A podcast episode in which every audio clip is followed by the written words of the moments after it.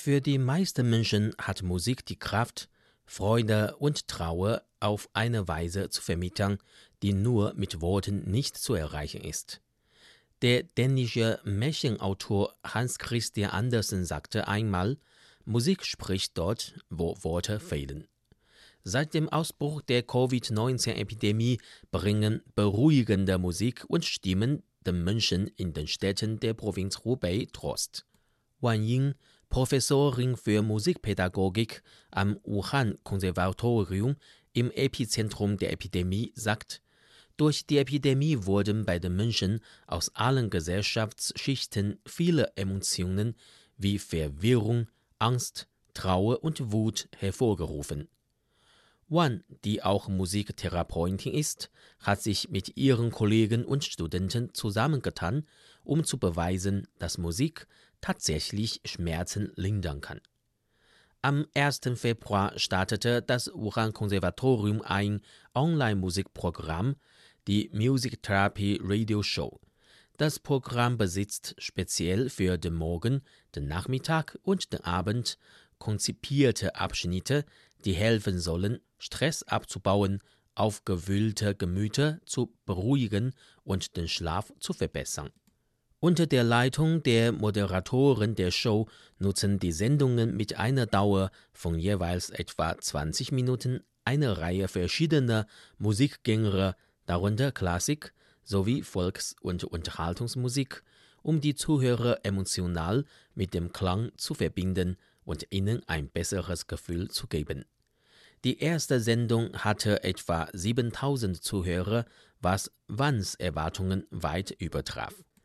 Zusätzlich zu den Social-Media-Plattformen des Wuhan-Konservatoriums sind die Sendungen auch auf Netise Cloud Musik, einem der wichtigsten Musikstreaming-Dienste Chinas, verfügbar. Die Shows werden auch von Ärzten in den drei Modulkrankenhäusern in Wuhan genutzt, die Covid-19-Patienten behandeln. Wan sagt, Ärzte, Krankenschwestern und infizierte Patienten hätten ihr gesagt, dass die Musik zur Beruhigung der Patienten beitrage. Einige Ärzte und Krankenschwestern haben nur 30 Minuten Pause, während sie in den Krankenhäusern in Wuhan in Schichten arbeiten. Sie sagten mir, dass sie sich durch die Sendungen schnell entspannen und weniger ängstlich fühlen, so Wan. Neben Ying gibt es viele weitere Radiosender in Hubei, die Kanäle auf Podcast-Plattformen gestartet haben, um während der Epidemie mit den Zuhörern zu kommunizieren und sie zu entspannen. Am 17. Januar erhielt Wu Siwei, ein 48-jähriger Moderator, eine Radiosendung in Xiangyang, eine Nachricht von einem Busfahrer, der nach seiner Rückkehr aus Wuhan in seine Heimatstadt unter Quarantäne gestellt worden war, sich schließlich aber nicht mit dem Virus infiziert hatte. Wu arbeitet seit 27 Jahren beim Radiosender Xiangyang.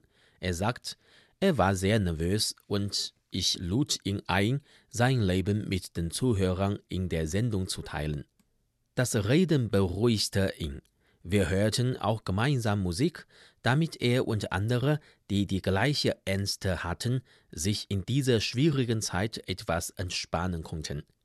Vor sechs Monaten startete Wu einen Kanal auf der beliebten chinesischen Podcast-Plattform Himalaya FM, der täglich zwei Stunden Programm für etwa 10.000 Zuhörer bietet.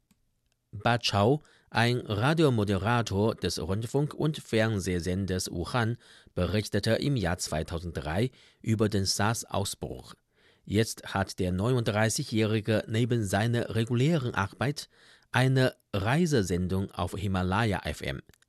Während der Covid-19-Epidemie aktualisiert er trotz seines hektischen Arbeitszeitplans seine Reisesendung ständig. Die Leute lesen täglich Nachrichten über das Virus, was sie nervös macht. Ich nutze meine Stimme und mein Programm, um ihnen ein wenig Entspannung zu bieten. Das ist meine Rolle in diesem Kampf, sagte Ba. Einige Menschen in Hubei arbeiten auch als Freizeitmoderatoren auf Podcast-Plattformen, um ihre Erfahrungen zu teilen und ihren Zuhörern Mut zu machen. Die 28-jährige Li Ying, die in der Stadt Jingmen in der Provinz Hubei lebt und einen Souvenirladen betreibt, hat aufgrund der Epidemie einen Rückgang ihrer Geschäfte erlebt. Sie hat aber mehr zu tun als sonst. Sie spricht mit den Hörern ihrer Online-Sendung, die sie seit 2016 auf Himalaya FM moderiert. Einer ihrer Schwerpunkte ist der Unterricht für Kinder, die aufgrund der Verschiebung des neuen Halbjahrs zu Hause bleiben müssen. Sie arbeitet mit Ding Xiang Doktor zusammen, einer Online-Plattform zum Austausch von Gesundheitsinformationen, um Nachrichten über den Ausbruch aufzuzeichnen. Als Teilzeit-Synchronsprecherin nimmt sie auch Geschichten für Kinderbücher auf.